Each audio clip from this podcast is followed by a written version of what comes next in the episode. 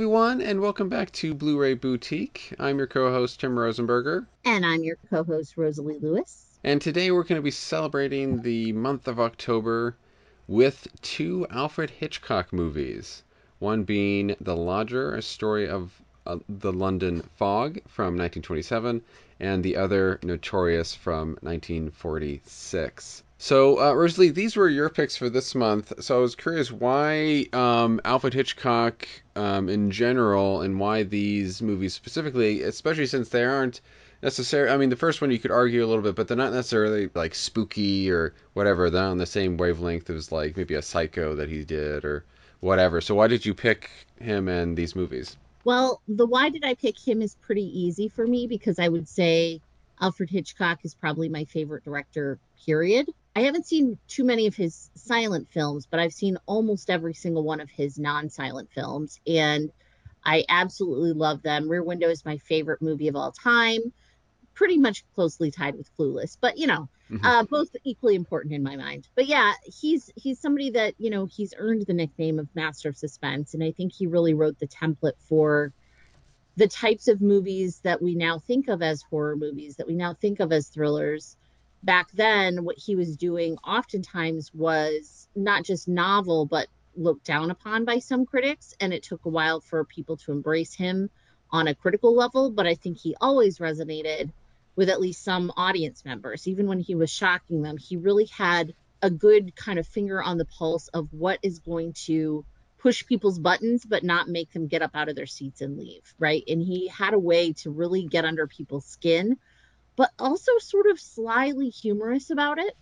And he also was doing it in a really interesting way and like using techniques that hadn't been used before or certainly not you know in these more mainstream films. So i think he just brought a lot of things together and he managed to be both a populist film director and somebody who really if you look back on it innovated so much of the art form. And he was working from the 1920s all the way into the 1970s so honestly you know he just has such range that i've been wanting to talk about him and this kind of was a good excuse. Um, why in october? Because it's it's hitchcock. As to why these two movies i'll say partly it was just a matter of we talk about things that are available on on boutique labels and a lot of his stuff isn't. These two happen to be right? So they're both on the criterion collection and i did want an excuse to check out the lodger because i'd seen a, a talkie version of it a remake that was made later with Laird Cregar but i actually realized i had not seen the original so i was excited to see that i was also excited to go back to notorious because it's one of my favorite hitchcock movies and it's a romance, but it's also got some of those edge of your seat moments. So it definitely isn't what I would consider a scary movie, but it has a few elements that, you know, at least get your heart racing. Before I forget, just for people who want to know, I know for a fact that um, Criterion has released, uh, I think, eight Hitchcock films uh, The Lodger, uh, 39 Steps, Foreign Correspondent, Rebecca, Spellbound, which is out of print, and I think might be the first one that they released, uh, The Lady Vanishes, Notorious, and I believe the remake of the the second version of The Man Who Knew Too Much that he Mhm. um, did. It should also be mentioned. I do know that I believe it's uh, Kino also released a set of his films, uh, Hitchcock British International Pictures Collection, uh, which collects uh, some of his early films. I think all, all but one silent, I believe. Uh, the Ring, The Farmer's Wife, Champagne, The Manxman, The Skin Game, and then they've also released, I think, a handful of others. Um, I think uh, Murder! Exclamation point, and then a bunch of other things. So there is a handful of stuff. Obviously, not everything he did, like, I don't know, 50, 60 films. So there's still a Mhm. lot they could be releasing. But anyway, yeah, these were interesting for me because I had bought uh, The Lodger a long while ago. This was actually my third viewing of it, but I hadn't seen Notorious. And I was happy that you picked this just because it's my chance to watch more Hitchcock films. I have not actually seen that many. I meant to make a list before we started, but I ran out of time to do that. But I know I've seen, well, now I've seen The Lodger, Notorious. Oh, the one I can never remember. The uh, The Sab- Saboteur. Saboteur, Sabotage, whichever one of the Statue of Liberty. I've seen whatever. Sure. And then I've seen parts of Psycho, but not all of it, so I'm not counting that. And then, oh god, The Rope. Oh, and there might have been one or two others, like oh Rebecca. hmm And then it might have been one or two others. I've read the book to The Lady Vanishers. I haven't seen, and I've seen a BBC version of it that they did in the past few years, but I haven't seen the Hitchcock version. But anyway, um, so yeah, I've seen a handful of them. Far, far, far, far, far from all of his films. But yeah, so I, I liked this excuse to watch uh, more of them. And it's an interesting pick because we have The Lodger, which was a very early film uh, that he did, which we'll get more into that in a second. And then we have something he did quite a bit later when he was a bit more established and a bit more comfortable with himself. So we have, despite the fact that they're by the same person, they're very, I think, different films. So I think it Mhm. should be fun to discuss them. Since you haven't seen as much Hitchcock, I'm curious to know the ones that you have seen. Have has have they made an impression on you? Like, do you feel like you have a decent sense of his style, or are you still sort of figuring that out? I mean, I know a lot of stuff about his style. Um, I not all of his films are necessarily for me. They're not like I like his stuff, some of his stuff, but they're not. I don't know if he's he's going to be. I think always a director that I admire, at least in a professional context. But he's not going to. And certainly somebody who I will seek out more of his films because they're at least interesting and concepts, if not also in execution. But he's not necessarily going to be my favorite director. Obviously, from a technical standpoint, he's very interesting, and just the way he constructs a film is very good. But no, I certainly and I find it interesting that his films. I've I think I just discovered this, realized this recently that out of his films, I have less interest in his later films, especially the more no, well-known ones, like like a North by Northwest or what have you, or not that I won't see North by Northwest at some point or th- see those later ones. I hope to watch all of his films at some point, but I have less interest in that than I, his like his silent films and especially his like early like 30s film like his his 30s output interests me more for some reason, which we might get Hmm. more into that. But but yeah, I, yeah, but not not and again, not that the stuff he made 40s onward is bad or I'm not interested in them, but just for some reason that earlier period interests me more for his stuff. But um, do you have a uh, kind of era or type of Hitchcock film that you particularly enjoy? Well, I definitely like a lot of his classic, you know, the well-known ones. I mean, I absolutely, besides Rear Window and Notorious, which are probably my two favorites, Shadow of a Doubt is high on my list. I love the the way that it kind of unfolds and you're sort of discovering along with you know the main character what's going on and you're piecing the clues together. I like the piecing the clues together kind of hitchcock where you know he doesn't tell you everything but he tells you enough to start getting your mind working. I also really enjoy the birds. I think that is a wonderful amazingly constructed movie that on paper definitely should not work and yet it somehow magically does and it hasn't really aged badly at all. I mean there are a couple of effects in there that you might look at and think okay that that looks fake but for the most part very very effective.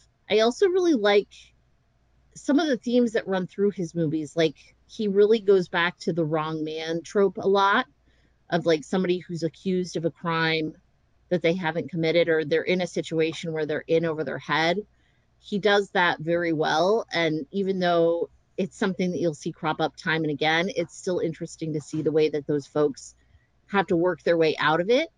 And i think it's a perhaps common fear that people have of like what if i was in a situation where i had to defend myself? Like how would i do that? And you know there are people that are innocent that get arrested or or put behind bars fairly often right? So it's not something that doesn't ever happen so he was kind of playing into real fears that people had and you know whether they were his own or he was tapping into something that he felt was pervasive in the culture. I always like that he chose sort of relatable subjects. And uh, going back to what you had said earlier, yeah, he, you know, besides picking relatable subjects, he did, you know, he brought this kind of educated European slash worldly kind of view of film where he studied different people like German expressionism, which we'll get into later and stuff, and kind of brought it to his films, but I think brought it in a kind of mainstream kind of way. Like it doesn't feel snooty or like he's looking, you know, looking down on people or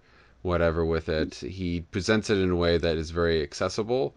It's Mhm. not like like you know like using something like a German expressionism thing. You know, it's not like a very in your face, kind of arty thing, like uh, Cabinet of Dr. Caligari, which is very good, but Mhm. is a very different thing. Or even something like um, a film we did cover in this for one of the Halloween things, actually, uh, Night of the Hunter, where that is also using that. But again, and it kind of, again, there's a tinge of kind of arty theatricalness about it. And then uh, he, Hitchcock is just, he's using it in his films, but I feel like in a more subtle way that's just telling the story, but again, isn't in any way talking down to people or trying to educate them even really about it. It's he's just using them, and but he makes it again very very accessible. Yeah, interesting dude who, yeah, I think very good at connecting with mainstream people. Yeah, and I think too, like once he was able to kind of get out from under Selznick's thumb a bit, Mhm. because you know David O. Selznick uh, Are you is saying not he- Are you saying he's controlling Selznick? I mean, they're both controlling. Let's not mince words. Like, obviously, Hitchcock is very well known for Mhm. his somewhat um, Difficult. unfortunate tactics. I, I'll I'll say with with especially his leading ladies, but Uh, you know, him and David O. Selznick, like they just did not share the same vision, and so while he was able to make some really good movies while he was dealing with all of that, I think his creative freedom certainly expanded out after he got out from under that contract. And we're going to talk about Notorious, but that was kind of one of the first ways that he was able to get out from under the thumb of of Selznick. So it was just interesting to see. And I think too, you know, there had been sort of auteur directors before. Obviously, I think, you know, even in the early days, right? Like a Charlie Chaplin really did it all. But as time went on and like the Hollywood system became a little bit more calcified, you know, when when Hitchcock came over from from Britain, he had to work within that system. And I feel like not as many directors at that time had the kind of artistic freedom that he really wanted. So, really, once he got that freedom to do what he really wanted to do, that's when we really saw him blossom and make those types of movies that, you know, have become well known for a reason. So, yeah, definitely interesting to see the course of his career. And you can kind of see distinct periods of it. So I'll be curious once you catch up with some of those 30s films to hear how you think they compare to the later ones.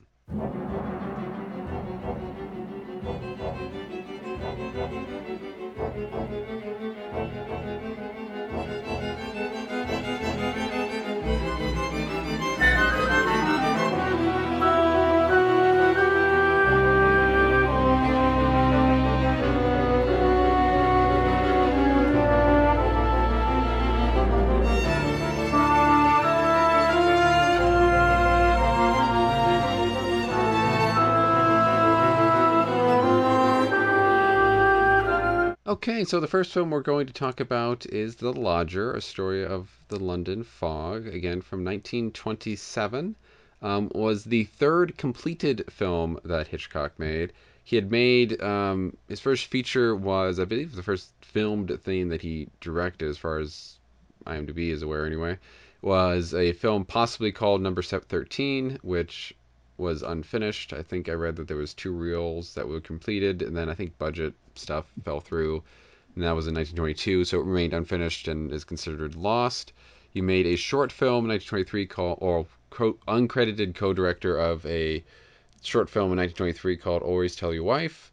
And then he also, which is partially lost, um, his first completed feature film was a film called The Pleasure Garden from 1925, which is um, still in existence. I don't think it's ever been released in the United States on physical media, at least not on DVD or whatever, but I think you can stream it on Amazon and such.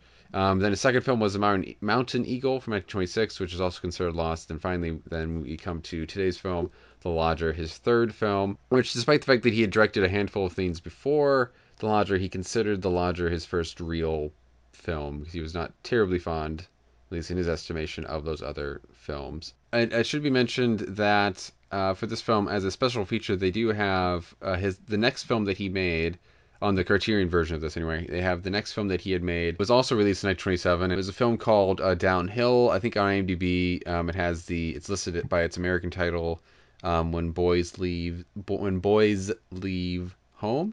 So this is my third time seeing the watching the Lodger, and I had actually done a piece for this for 25 years later, which you can find. I might link to it in whatever description you're reading, you're you're viewing this on. But since I did that, I'm just going to read my summary, my plot summary from that, because uh, make things easier for myself. So the Lodger is a suspense. Uh, it's a suspense thriller it begins with a serial serial killer known only as the Avenger is uh, killing a blonde woman every Tuesday evening in 1920s London. So far as the film begins, he's up to seven murders. People who catch glimpses of him on the street after killing describe the murderer as a man with a scarf covering his face. On a Tuesday night, as the London fog lays thick across the city, Jonathan Drew, played by, and I'm going to totally mispronounce this, I'm sure, played by Ivor Novello, arrives at the house of the Buntings with a scarf adorning his face. The Buntings are taking in lodgers, but Jonathan is an odd duck. He's a nervous wreck who practically breaks down at the sight of countless pictures of blondes that the Buntings, for some reason, have in their house. Later, when he becomes friendly with the landlord's fashion model daughter, Daisy, played by June Tripp, he anxiously awaits outside the bathroom door while she takes a bath, almost opening the door multiple times and being kind of suspicious. Um, and meanwhile, Miss, Mrs. and Mr. Bunting, played by Marie Ault, Ault and Arthur Chesney, uh, notice the young man's oddities right away, but June takes to the handsome Jonathan. Uh, the two spend time together. They play chess and talk and stuff, and they fall in love. Uh, but Jonathan has a secret and a locked cabinet in his room, and he makes makes quiet trips, nightly trips out into the city. Uh, Daisy's cop boyfriend, Joe Chandler, played by Malcolm Keen, suspects Jonathan of being the killer, but is he the killer? Is he not? And can the real killer be caught before Daisy is possibly the next victim? So, a lot to discuss with this film, I feel. But the thing I do want to highlight straight away is the cinematog- cinematography um, by a guy whose name I'm going to totally butcher here.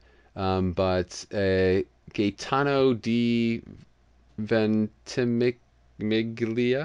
It was this was his third and sadly final Hitchcock film. He had done uh, Hitchcock's other two features, uh, The Pleasure Garden and Mountain Eagle, but I think does.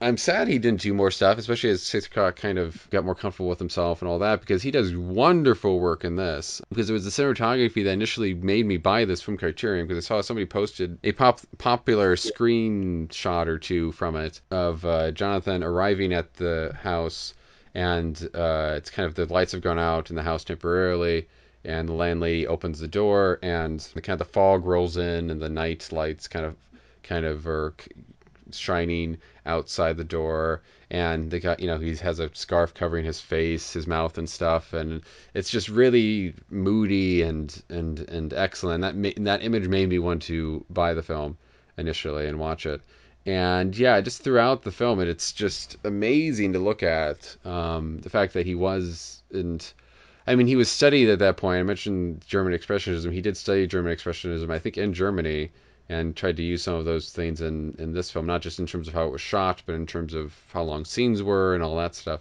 And you can see some of that in terms of like there's some sharp shadows and angles in the film. Not a lot, but there are some. Um, but yeah, it's it's a just a great, probably from the films I have seen of his, in my opinion, is probably, in my opinion, the best looking film that he's done. And beyond the look of it, he uses certain visual cues that are very good. I'll, um, I'll get into more of it as we talk, but one thing that I think he does very well, he has just in terms of adding to the suspense every night, like right before killing, there's a show kind of going on, and uh, there's like a sign, a light lighted sign that just will flash two knights golden curls, and that almost becomes like a like a forewarning of death and mm-hmm. tragedy and stuff, which is very interesting in terms of visual stuff. And there's other visual stuff that I'll get into as we talk, but yeah, I think just first off, just an amazingly looking uh, film, and Criterion's version restoration of it is uh, very beautiful. Yeah, it is a gorgeous looking film, and I'm so excited that it's been preserved for this long, restored, and you know is available in such a high quality print because it, it just looks absolutely fantastic. You mentioned that first shot where you see him coming into the Bunting's home, and there's a few others that you know I don't want to steal all your thunder, but there's one that I especially loved where he's looking out a window and the way that it's shot, we see the panes of the window and the you know kind of the wood slats that separate the panes we see the shadow of that on his face and it perfectly creates like this cross that goes down his nose and across his forehead and it just kind of sums up what we're thinking at that time right? Because we we suspect him we're just not sure. Is it possible that there are two sides to this person? And it's also just visually a really beautifully composed shot. And then there's that scene where you hear him like well we don't hear him because it's silent but it's implied that the buntings can hear him pacing upstairs. And then the camera is suddenly looking up at his feet from underneath the floor. And presumably they had him walk across a glass floor i guess yeah. to get that shot because it just looks so unique. And it's like all these angles and all these shots that you just wouldn't have seen in most films of that time period. And i do think obviously german expressionism was an influence but there's also some stuff that i'm like i don't think i've seen that anywhere else right? And so it just kind of goes to the type of eye that both hitchcock and his his collaborators had in kind of composing and, and putting these things together well yeah and he's also just an amazing i mean this was near the end of the silent era so i mean obviously he had a lot of films to look at. He had a lot of people to Mhm. learn from and all that stuff. It wasn't a new medium or storytelling thing by this point. I mean, it'd been around for, I mean, really 40, 50 years, film had at this point. But I'd be interested to see The Pleasure Garden to see how true this is for that. Um, but it's amazing how, still this early in his career, how efficient he is with storytelling, especially silent movie Mhm. storytelling, where he uses title cards only when he absolutely needs to. You see, Right. you just see the parts of the conversation that you need to see. Um, at one point, when uh, Jonathan first gets there, he's talking to Mrs. Bunting, and he saying something. We don't see what we don't see what it is unless you can read lips. And then it cuts very briefly for like just a second or two to a sign in like the door window or something that says uh, "room to let." And then it cuts right back to Jonathan and Mrs. Bunting talking, and then Mrs. Bunting like nods her head and like understanding, and then like gestures upstairs. So basically, we can imply that oh, he's asking if there's a room to let, and you know he'll use like people typing on ty- like a newspaper story on a typewriter or mm-hmm. whatever, and he does all, does all these things to kind of get a not so he doesn't isn't just doing title cards, but then he's also just very efficient in the other ways that he's doing it, and also always seems very natural. And yeah, it's just a very efficient in terms of how he's telling the story silently, but then also just in terms of the editing of it, it's always tense. It feels like we're always moving. It's just expertly crafted and put together, and like he implies sound when there isn't really any. Like there's a Mhm. scene at one point when Jonathan is sneaking out of the house, and he kind of he's trying to be sneaky about it and quiet to do what he's secretly doing, but um, I guess maybe he makes some noise or something. But for whatever reason, Mrs. Bunting, who's there alone because her husband's off doing something that night, she's alone in their room, and she kind of wakes up and she's kind of listening and stuff in her room for what's going on. And at one point, I think Jonathan like there's a shot of him like on the stairs, and I think he like steps on a stair or something, and you can almost like hear the creak of it and hear Mhm. like the shuffling of feet. Because then it cuts right back to her and stuff. And you can almost hear you can practically hear it even though like i mean it's silent. I don't think there's even a music cue for it or anything in the in the score that's on the dvd but you can still just hear it anyway. So it's just it's amazing. He just he tell uh, hitchcock he just is just telling this story so well. It's actually kind of it's it's one of the probably one of the best put together silent films i've ever seen. Yeah you're right about that efficient storytelling for sure. Like just the way that he edits between the the scenes upstairs with jonathan to downstairs where the buntings are and cutting back and forth in a way that doesn't feel forced but it lets us know what they can hear and kind of their reactions to whatever it is he's doing upstairs and there's another scene too where they think something tragic has happened and that's another one where i swear i could hear what was happening even though it's all done visually with very amazing skill. So yeah, very very effective. And I feel like for the you're right, it was it was the end of the silent period, so we were starting to see a little bit different styles of acting, but I felt like the acting in this was particularly organic and and somewhat natural compared to some of the other silent films that I've seen even from that time that were a lot more exaggerated. You know, I felt like Yeah. the characters' emotions were a bit more subtle and a little more be- believable as a result. one thing that I wish I had known before I started watching is that this is the first Hitchcock movie where he makes a cameo, his famous cameos that Mm-hmm. he would make. And I feel like in some ways that just tells me he was very confident from the the early times, right? Like it takes a certain amount of confidence to just like cameo in your own movie. And I love that he was doing that already and, you know, it it just adds to the lore. I also find it interesting that the victims in this movie are once again blonde women, right? And Mhm. like that's something that would come up over and over again in Hitchcock's work is the the Hitchcock blonde, like the the icy blonde, and in some ways, like that room with all the pictures of the blonde women in it was like, oh, that could be Hitchcock's own room, right? Like I can just imagine him having a room with like all these gorgeous women on the walls, and you know, mm-hmm. he just you got to catch them all, kind of Pokemon style, right? I never thought I would hear Pokemon and Hitchcock mentioned in the Well, same you know. thought. But and another element from his, especially probably from the obvious stuff like suspense and thrillers and blondes and killers and all that stuff, is the element of his humor. Uh, I think you kind of mentioned it in the introduction, but he does have a sense of humor about him. Sometimes it's light, but often it's kind of dark and morbid and stuff. And you kind of see that in this film early. Yeah, there's definitely some some dark humor um, at the beginning where we're first kind of hearing, well, not hearing, but we're seeing people learn about the latest in the series of murders, and you see this room full of models. Most of them are blonde, and they're like, "Oh, another another blonde girl." I guess that's one of them says something like, "No more peroxide for me, thanks." So you know, it, it's dark. It's very like macabre, but it's also true to the potential attitudes there might have been of like these these young people who sort of think they're untouchable and are just sort of joking about a serious situation like they're diffusing it with humor Yeah, and you're mentioning that opening sequence or opening sequences of seeing, you know, London, you know, and the pe- different people's reaction to the latest murder and stuff. It's he does going back to just his skill with this. He does a very good job of establishing kind of the grip these murders have Mhm. are, are are having on London. I think the original book is inspired. I don't know if it's explicitly about them in the book, but it's at least inspired by the Jack the Ripper killings and stuff. Mhm. But yeah, I mean, it's just, he does a very good job of just capturing the mood of this and how suspicious everybody is and how on edge everybody is and stuff. And I find it interesting that in kind of Hitchcock fashion, there was, in my opinion, kind of a MacGuffin to the film.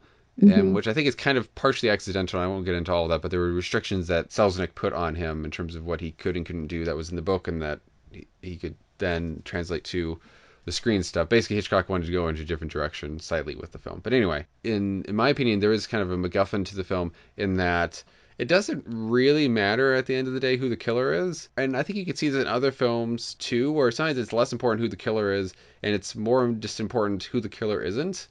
Mhm. Um, and it really taps into paranoia and suspicion. And sometimes, not necessarily in this film, but in other films, it can also tap into prejudice and racism and all that type of stuff. So I think that's kind of what it is in this film. It isn't really necessarily important who the killer is. It's just is Jonathan the killer or is he not? Is this love story going to continue? And you know, is Daisy going to get hurt or killed or something? So yeah, I found that kind of an interesting angle to it. That kind of idea to it could almost be anticlimactic, but Hitchcock makes it work in a strange way. Yeah, and I think this is a great example, early example of how some of Hitchcock's sensibilities and perhaps his his thoughts on the human race are influential on other future writers and filmmakers. I think specifically of like a Stephen King where hmm you know, oftentimes there is some threat of like a lurking evil, but then the thing that turns out to be a bigger threat is just other people. And so even if there is a supernatural element, it's not even as bad as like hmm what the average person will do in certain circumstances. And that fascination with the the capability that a regular person has to be something unpleasant is something I think he taps into very well starting off in Mhm. these early days. Well, even you have kind of the fear of mob mentality and the fear Mhm. of just people kind of becoming violent as a group near the end. That kind of happens, and it's kind of unjustified that they are mm-hmm. being that with that little information that they are willing to commit to that violent act, um, and kind of what suspicion and and fear and paranoia and stuff can do to people after a while or maybe even not after all, maybe after a short period of time too. I don't know if that was intentional necessarily by him or not, but is something maybe you could read into it at the very least. A interesting and kind of good point to make about society, especially society in those kind of tense moments in time. Right, and I mean this was you know post World War One, but pre World War 2 mm-hmm. and I think obviously England was in the midst of both of those conflicts and and very very real danger and I also wonder if that played any kind of role in just like the psychology of it, right? Of of you didn't know in those days like who might have been a spy and I feel like spies come up quite often in Hitchcock's work and we're going to talk about that in the next one too. But that idea that you can't necessarily know who somebody really is and you just have to either trust or you're suspicious of everybody and like that's a choice that you have to make and we see which characters get rewarded for which choices in both of these movies and i think that's really interesting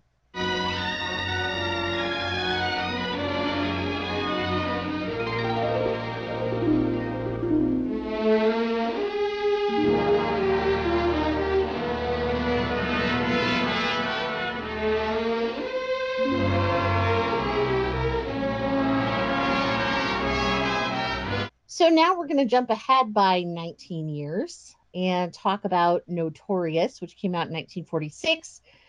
And this movie stars Cary Grant, Ingrid Bergman, and Claude Rains, which is, I would say, an amazing trio of actors to have landed all in one movie, let alone a movie directed by Alfred Hitchcock. So already has all of that going for it. If you have not seen this movie, it is essentially a romance, like I mentioned earlier. And it starts off in a decidedly unromantic way with uh, Ingrid Bergman's father getting convicted for being a Nazi spy.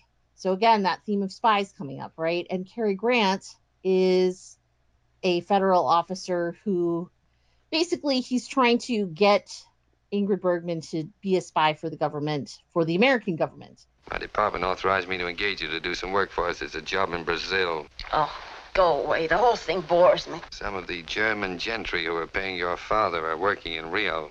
Ever hear of the IG Farben Industries? I tell you, I'm not interested. Farben has men in South America planted there before the war. They're cooperating with the Brazilian government to smoke them out. My chief thinks that the daughter of a, uh... Of a traitor? Well, he thinks she might be valuable in the work. They might sort of trust you. And you could make up a little for your daddy's peculiarities. Why should I? Patriotism. That word gives me pain. So that's the premise. That's how it opens. Is she's throwing a, I guess you could call it a pity party, right? like she has some friends over at her house after her father's conviction has come through. She's very drunk. And we see Cary Grant, who she doesn't yet know is, you know, an agent, basically sitting across the table from her, also enjoying some drinks, but mostly bemused at her behavior, and then eventually reveals himself for who he is. And that's the way that it kind of unfolds. Claude Rains is Sebastian, and he is also working for the Nazis, and she ends up having to basically go undercover, seduce him, and try to figure out what it is that's going on in his house. So some serious things at stake here. And of course, some sparks are flying between Grant and Bergman as well. And one of the greatest kisses in all of cinema happens in this movie. So hmm. lots for me to love. I don't think it's a secret of how I feel about it. I've talked about it on Twitter as well, but I'm very curious since this was your first time watching it. What did you think?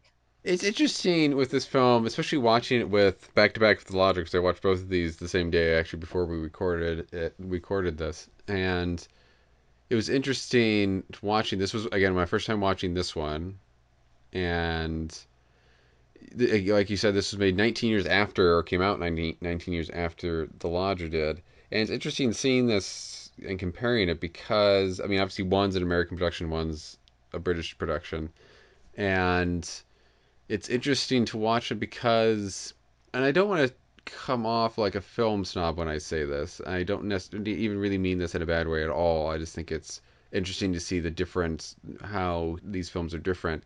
Where I feel like the guy who played Jonathan in The Lodger, well, he was a star, and certainly at that time, and that affected how Hitchcock made that film, and blah blah blah. There is a certain, you know, star power to, you know, Cary Grant, Bergman, and Rains, and there's a certain star-led kind of thing going on with the era this was made in, in the 1940s you know what started doing the studio system and studio is intentionally really trying to make these people big stars in that big old fashioned sense that we think of.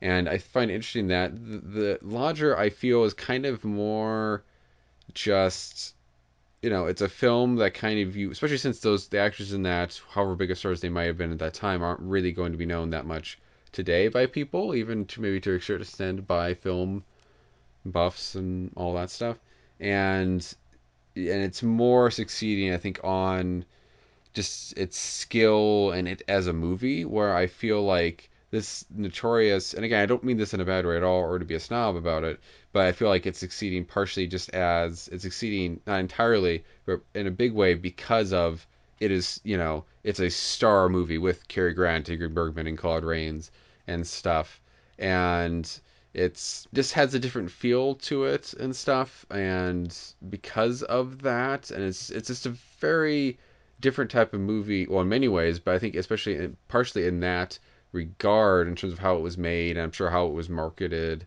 and just how it comes off as stuff like does that make sense it does and it also i think is dead on um, because selznick actually was sick of dealing with this movie. He thought the script was bad. He had several rewrites done. He thought the characters were super unlikable. and so basically, he was like, you know what, RKO, why don't you just buy it from me? You can have the whole thing. Like, you can take the stars, you can take Hitchcock, you can take the script. And he sold it to them. And so I think he recognized, you know, that he didn't really know what to do with it but the the fact is, it doesn't matter if it wouldn't have worked on paper because it works amazingly well, specifically because of that star power, because of this love triangle between three of the most famous performers of that time period, all working within their peak like chemistry and they play well off of each other and they have that spark between them. And you really believe that you know Claude Rains very well could be in love with Ingrid Bergman and you believe that Cary Grant could be as well and you certainly believe she's in love with him. And you know so there's I feel like that audience empathy or sympathy factor goes up because of the star power.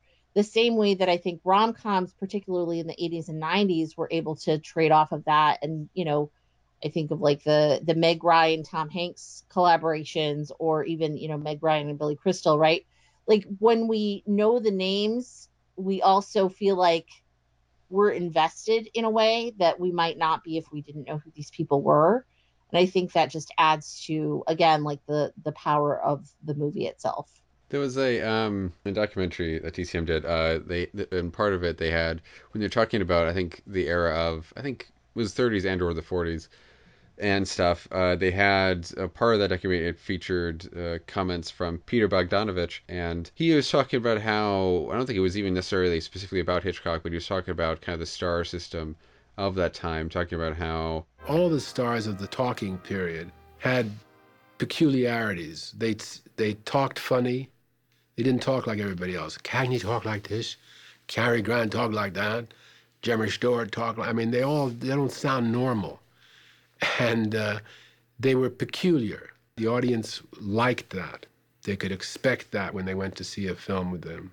It was like a brand name almost. With all three of them, Bergman, Grant, and Rains, there is a certain brand name to them. So you feel, and part of this is nostalgia because I'm very nostalgic about 30s and 40s films, but there is a safeness about them when you see them on screen, even in tense moments. There's a comforting aspect to them that kind of makes you want to go along with them, even in intense circumstances or thriller type circumstances and all that stuff. And there's, and I think even Hitchcock to a certain extent, and I think you, it has a certain like we said, he has certain tropes that he likes to use and stuff, sometimes better than others, but he has certain tropes that he likes to use. And to a certain extent, while films are different and stuff, you kind of know what you're getting with certain, to a certain extent, what you're getting with a Hitchcock film. So there's even intense Hitchcock films, there's a comfort level with them when you go into them and stuff.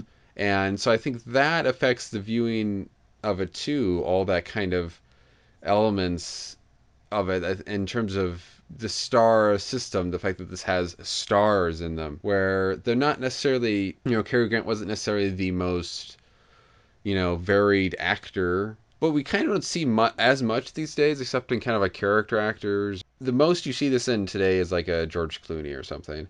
That's most... exactly what I was going to say. I feel like, and there's a movie coming out, right, with George Clooney and Julia Roberts, and I don't know if it's going to be good or not, but, you know, it's one of those movies where it's like, well, I love seeing those two on screen together, so I'll probably go see it.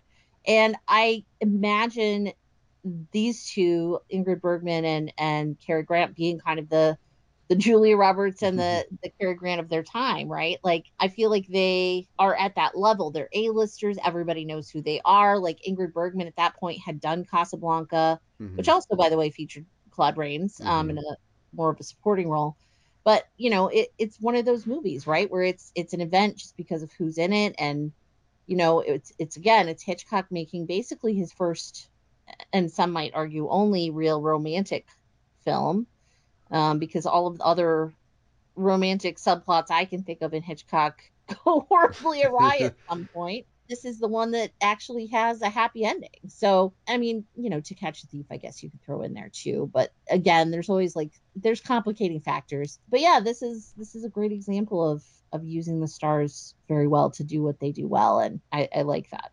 And I think also like you can trust these actors to carry off lines of dialogue and kind of that repartee that is more befitting, I guess, of like a screwball comedy at times. But hmm. you know, they make it work in a suspense thriller and then when there is that suspenseful feeling and things are starting to get real dangerous and tense you have that like wish of like oh i wish i could go back to that time when they were just like necking and saying these funny one liners to each other right and it still works whereas i think certain lesser actors from the time period might not have been able to pull off both aspects quite as well yeah that's a good point it's kind of like a style of dialogue that you would see in maybe his Girl Friday type thing, but it's exactly. a but it's yeah. a in a serious context, but it has those same sort of rhythms and stuff to it. But what they're saying is serious, or if it is a joke, it's kind of it's a it's it's a comment that hurts or that is you know that is not a nice thing to say, and that you know even at one point, I mean at one point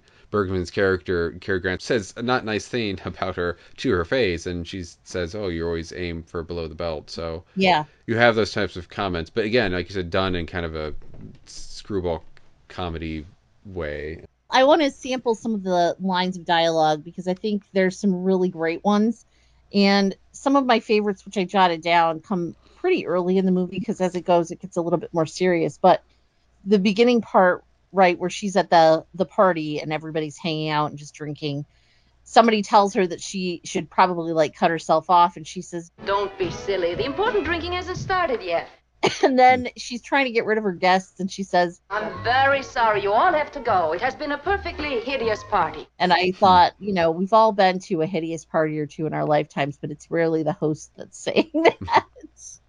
But yeah i loved that. I loved how as Cary Grant is like walking her out of the house to go for a drive, a very ill advised one, I might add. He takes her empty glass out of her hand and he sets it on the throat of a passed out female guest. I don't know if you noticed that, but um, there's like a lady that's just like passed out on the couch and he literally just sets the glass on top of her, which I thought was a really funny touch. And I wasn't sure if that was Hitchcock or if Cary Grant just sort of ad libbed that moment, but I thought it was great. But you know the the way that they we've talked before about how sometimes one of your pet peeves can be like people falling in love a little too quickly in the movies and especially movies from you know this time period these two definitely do start to have that spark very quickly mm-hmm. but it feels more natural to me and we are told that her character has a tendency to kind of have a lot of male conquest which is interesting right like this was after the code but she still does some things that I would think the code would frown upon. But yeah, I feel like her and Alicia is her name, and then Devlin is is his name. I feel like Alicia and Devlin have a very believable like whirlwind. I wouldn't even call it quite a romance because they don't get a lot of time to to build that part of it. Like they're just starting to, and then you know she gets this assignment, which basically requires him to like send her into the arms of the enemy, Mhm. and that is the setup of the conflict. So I don't know. What did you think about their relationship? It's interesting because I was thinking about that that trope. But while I have less patience for that sort of stuff, I think if you have the right actors for it, you can kind of pull off the I think fairly unbelievable, um, or at least not believably written fast romance type things. And these actors can pull that off in that kind of old Hollywood style where you can buy it, or at the very least you don't mind it. And interesting enough, I think in a way, I think maybe the best romance, and it's one-sided, but the best romance in this is maybe with Claude Rains and his feelings for Bergman's character, where I do think he probably, you know, does because it was mentioned that. I mean, they had had a past relationship together, sort of, and that's one reason why they want Alicia for this assignment is because they, he, she had known uh, Sebastian Rains' character before, and it was still kind of a one-sided thing. He was really interested in her, and she wasn't really, you know, and it didn't really go anywhere. And just kind of a faker romance of this. But I feel like while she doesn't really like him in that way, I think he really does probably love her in that way and stuff, even though he's up to nasty things with spies and Nazis or former Nazis or whatever. You do kind of, at least I anyway, felt almost kind of bad for him at one point because I'm like, oh, at some point in this movie, he's going to figure out that she really is not into him and she's really Mhm. just kind of using him. So I think there's almost a sympathy. I I felt kind of a sympathy for him and stuff, and you do almost feel like it's interesting that he's never really like a Claude Rains is never really a big evil mastermind type guy and stuff. He's not an idiot, but he's not this big smart bad guy dude, and he is almost in some ways in over his head. I think but it kind of because of that romance angle and kind of the way he plays when sometimes the veneer kind of disappears and you see his more vulnerable side and more of his fears and stuff especially with the people he's working with and the dangers of what could happen to him even with the position he has in this group you kind of almost get because of all those elements you almost get kind of uh, more maybe more of an idea of how these these real world situations might have worked where you kind of almost see more of a real person there instead of just a film Mhm. character or a film villain and stuff. You can kind of get more of the dynamics of how these things would work. Uh, Yeah, and it's just, it's really interesting and kind of something I haven't really seen in a lot of films from this time, and I haven't really seen when Claude Rains plays like a bad guy. It's more of a always on top evil dude guy, and in this one you see much more of a real person, and you see a vulnerable, almost scared guy at a lot of points. Right. And a guy who is very much dominated by his mother, uh, a theme that again Yeah. has come up in other Hitchcock movies, right? But you know, um, Sebastian's mother lives with him, and she's very controlling. And he's made reference to, oh, you know, you never like the women that I fall in love with, and you always have a problem with them. And she does suspect something is off with Alicia from the very beginning. She just hasn't quite identified what it is. She thinks he's just being duped because she wants his money, but obviously there's more going on there. So it almost seems like we get the impression that perhaps he joined up with these, you know, these Nazis potentially partly because of her influence. Like that's the vibe I got. Now, I'm not saying that to excuse any of what he did, but I think you're right that it portrays the ordinariness of people who were capable of again like great evil and that they don't all come across as these evil people. I mean, every single one of those Nazis kisses Ing- Ingrid Bergman's hand as they meet her and like, you know, they seem friendly and charming at the dinner and they're drinking wine together and you know, it's all very civil. It's interesting that for Sebastian, it almost because he's so dominated by his mother, he almost feels like really just really insecure more than anything else. His mother never likes people he t- the women he takes home.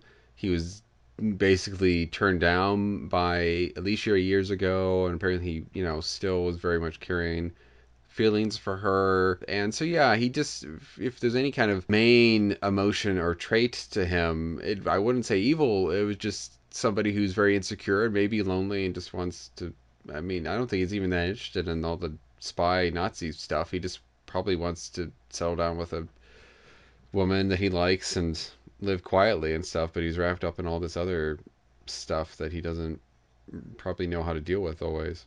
It's interesting though, like how his apparent kindness and sweetness can turn Yeah. as things go on. So I think it's also a good example of like the whole incel kind of nice guy hmm trope of like, oh, the the woman never falls for the nice guy; she always likes the bad guy, and you can kind of see that in his possessiveness of Alicia.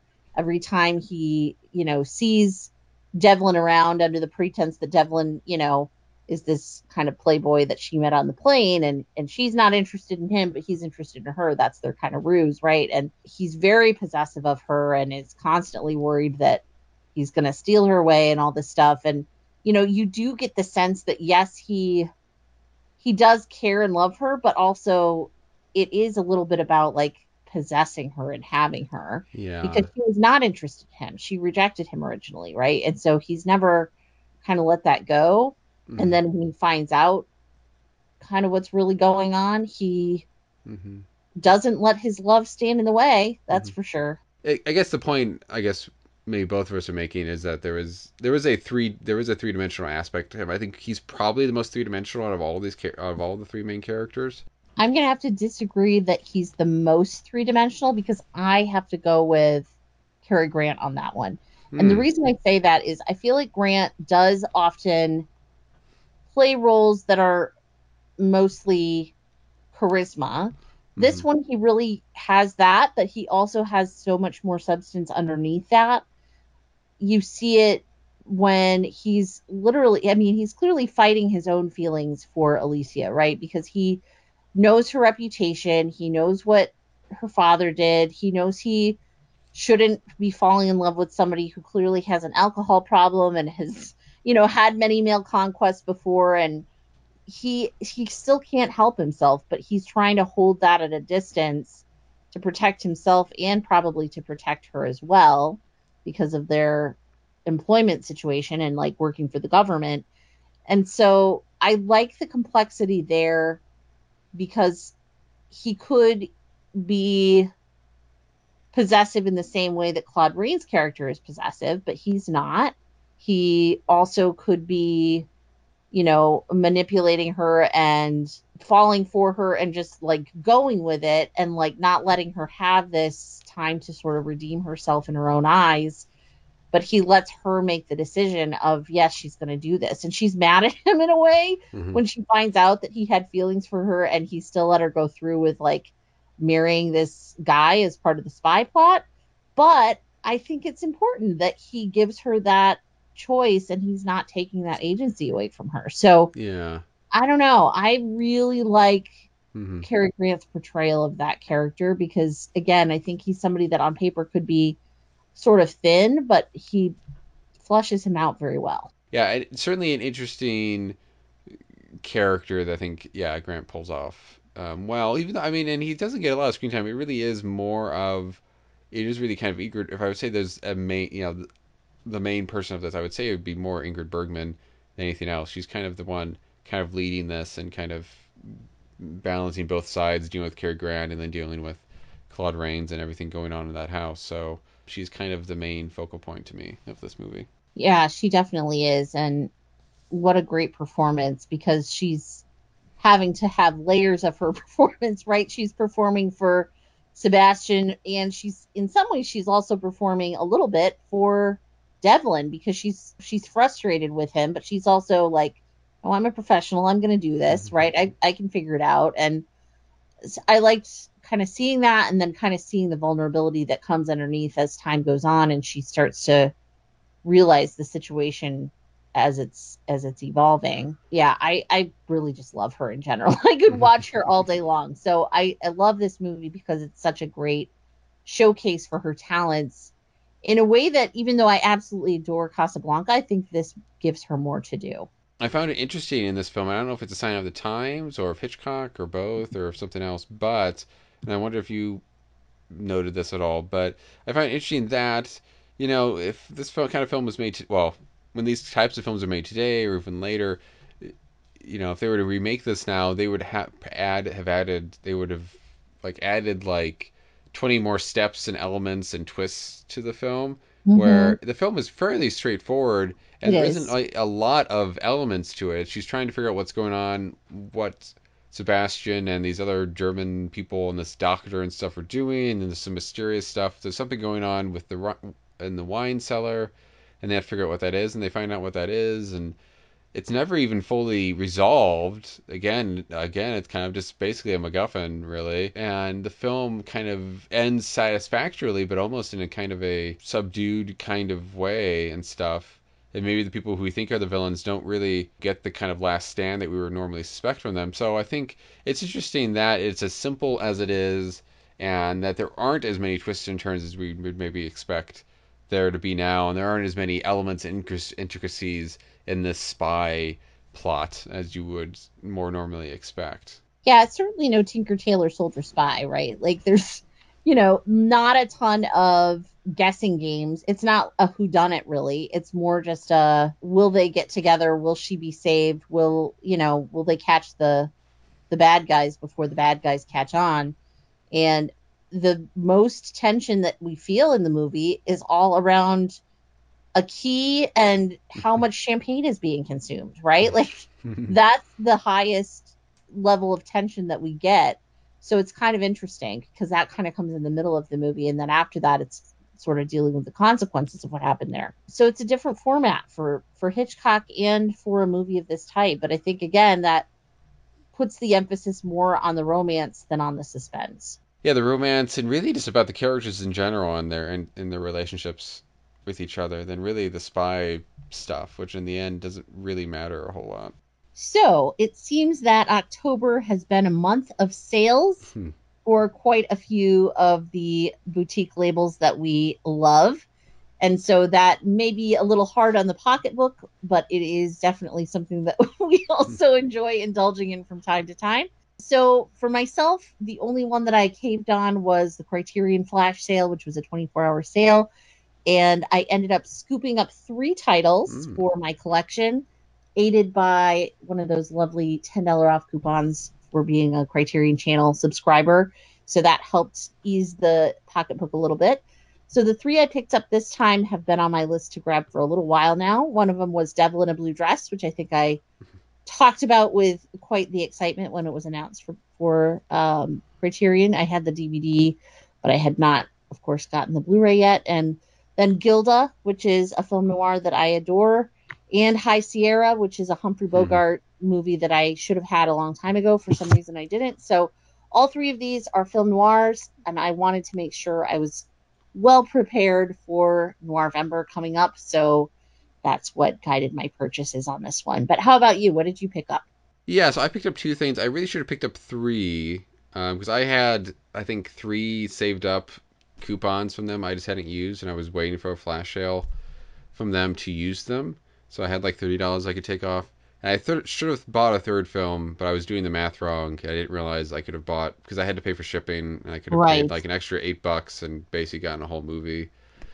I didn't do that. I was really annoyed with myself. But I just got two things. I was originally because one of the films I got was uh, Lonesome from 1928. It was a film that I think maybe was upgraded recently because it was Hmm. because its uh, number is uh, 623 in terms of spine. But I think it was I thought I saw it on the on the coming ups fairly recently. So I don't know if it was upgraded to Blu-ray recently or what, or maybe I just took me this long to notice it. But anyway, I noticed it one day while looking through the stuff, and I added to my wish list, and then I finally bought it today. It's a not as well known 1928 film by um, back of it describes as a creation of a little known but audacious and one of a kind filmmaker Paul Fejos. And um, I was going to get the fourth volume of the Martin Scorsese uh, World Cinema project, which had just come out recently. But then I was picking stuff while I was at work, and by the time I was at home, where my coupons were, the box set was out of out of stock. So I was very Oh annoyed. no! I know. So I was like, well, what should I get? What should I get? But I remembered that um, because we reviewed uh, Blowout recently, and we had mentioned that that was a remake of a, I think Italian film uh, called Blow Up, and I've been really interested in giallo films lately, and Blow, Blow Out and had elements of that. I think Blow Up seems to have elements of that. So it just looked interesting, and I liked certain elements of Blow Out, so I decided to get uh, Blow Up as well. So long way of saying I got yeah Lonesome and uh, Blowout, which is from 1966, which hopefully we'll be talking about one or both of those in the nearish future. But I w- did not have as much restraint with you because I'm terrible with sales. I got stuff from Kino because they had a sale, and I think Shout Factory also had a sale. Shout Factory, I think that was the first thing I bought, and they still haven't arrived yet, uh, annoyingly. But because I think they're behind. But uh, for Kino, I did have some stuff. Let's see, The Adventures of Prince Ahmed, which is the at least the earliest known feature animated film from 1926. Phantomo, which is again, si- I think I figured out almost all of these are silenced, and that was totally by accident. A film which I don't remember the nationality of this film. I want to say it's a Middle Eastern film, but I could be wrong about that. But it's a film uh, from Kino uh, uh, called Hit the Road, Hmm. uh, which looks looked interesting and kind of a road family, not family movie, but involving a family. That just looked really interesting. So I got that. Uh, speaking of Hitchcock, a uh, his movie Number Seventeen, which I think is actually I thought it was silent, but I think it's an early sound film that he did from the early 30s. I mentioned this earlier. Um, Hitchcock, uh, the British International Pictures Collection, which just looked really interesting, and he had some films about. Uh, there's a boxing film in there, which I'm really interested in boxing films, and it was silent, so that looked interesting. And then finally, Kino has uh, pioneer film uh, collections, pioneers for African American cinema, and pioneering films for uh, women in cinema from the early days. And I fi- I really wanted to get one of those, and I finally decided that I to get to, to get one of them, and I got the pioneers first women filmmakers set, which I'm very That is awesome. excited about. Um, so Fantastic set, by the way. I also have it, so I highly recommend. yes, I'm very excited to dip into it when I have some time. Hopefully, well, soon, as soon as I'm done with this and some other projecty stuff, I should have time to dip into these. And I'm very excited. I'm going to take a break from doing certain things and just dive into a lot of these because I've been neglecting film watching. So, anyway, so that is my terrible impulse buying where I bought way more than I should have, but I couldn't resist, even though my bank account would have liked it. But And guess what? We get to do it all over again because in November, I'm sure there's going to be another half price Barnes and Noble sale where yeah. if it's anything like July, Arrow and Criterion will be half off. Yeah. So, speaking of uh, Criterion, they have announced their lineup for January. So, I think that is the newest one since we last recorded. Any of the titles jump out for you? Yes, they're release, releasing the infamously troubled production by Terry Gilliam, uh, The Adventures of Baron Munchausen. And then there's uh, Bergman Island. Well, it's interesting because I don't think I've seen any of the movies that are on the list for this month, but I am a big fan of Claudette Colbert, and she is in Imitation of Life, not the Douglas Sirk one, but the John M. Stahl one, and this is coming to Criterion as well. Um, also stars Louise Beavers, who's another one that I enjoy. And so I'm curious to check that one out. I haven't had a chance to yet, but I think it'll be really interesting. And it also features an interview with Imogen Sarah Smith, who I always enjoy her um, contributions on the Criterion channel and the writing that I've seen by her. So interested to check that one out. Um, and then the other one, which we didn't mention yet, was This Is Not a Burial, It's a Resurrection. And that is a movie I've heard nothing but good things about. I don't really know much about the story, but I've heard that it's well worth checking out. So I'm hoping I get a chance to watch it, whether it's something I pick up at the library or I watch it on the channel, or perhaps I will, you know, blind buy it at some point. But yeah, I definitely want to see that at some point too.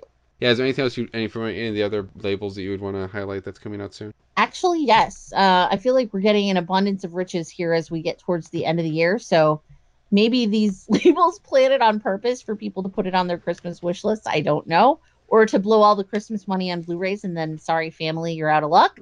um, in any case, one that I'm excited about is uh, Thunderbolt and Lightfoot coming to Kino as a 4K Blu ray. And this, if you haven't seen it, is Clint Eastwood and Jeff Bridges. It's directed by Michael Cimino. um, before the Heaven's Gate, I guess, ill-advised affair. It's a great movie. It's a I, I actually originally saw it at a Noir City festival, and it, it has a lot of noir elements. Although I think you could also characterize it as um, other things too. But it's from the 70s. It's a, also got a great George Kennedy performance. And if you ever wanted to see Jeff Bridges in a dress, get the chance to do that here. It's yeah, it's a fantastic movie. So that's one of them. That's again coming to Kino. Then from Cohen Film Collection or Cohen Media Group, which we haven't really talked about too much, they're putting out a Joan Mil- Micklin Silver movie that I haven't seen called A Fish in the Bathtub. And this cast alone, not to mention I love Joan Mc- Micklin Silver, but uh, the cast alone is worth seeing. Jerry Stiller, Anne Meara, Mark Ruffalo, Jane Adams, and Missy Yeager. And it's basically about a comedy duo that um, are constantly bickering and they're you know this is a comedy right? So it's it's worth seeing for you know i i love jerry stiller. I think he's fantastic. Rest his soul. And i'm i'm very curious to see this since i never got the chance to before and i love joan micklin silver. And then the last one i will talk about is coming from vinegar syndrome and i will admit a slight bias here. It is texas chainsaw massacre part 2 4k blu-ray and um, not only have I not seen this and I need to, but also it, this version is going to feature brand new commentary from my pal and uh, editor, Patrick Bromley of F This Movie. So very Alrighty. exciting for that. And I'm excited to see the movie as I know it's, you know, well reviewed. I like Tobe Hooper in general, and I like the Texas Chainsaw, the first one. So I'm curious to see this one. Taking a little preview into what is coming next for us here on Blu ray Boutique. Next month for November, we're going to be talking about Twin Peaks Missing Pieces as well as Twin Peaks The Return. And then coming up in December, we're doing Going My Way as well as Bells of St. Mary's. And finally, we have a little more dip into Ozu for January. So excited for all of those. Okay, so before we wrap up, um, if you want to catch any of our uh, hosts' sites stuff, you can check out the website at 25yearslatersite.com. Uh, you can also check out its Twitter, 25YL Media, where it does have links to. Um, it's now, I think, uh, some of its sister Twitters and sites are, are kind of going away. Um, but you can still check out. It also it still has a specific horror section at Horror Obsessive on Twitter.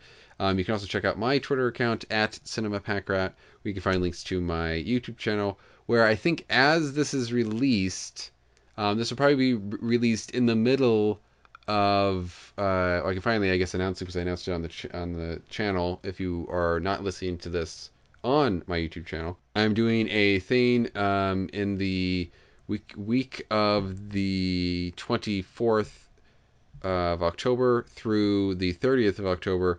Um, I will be reviewing um, a film each day.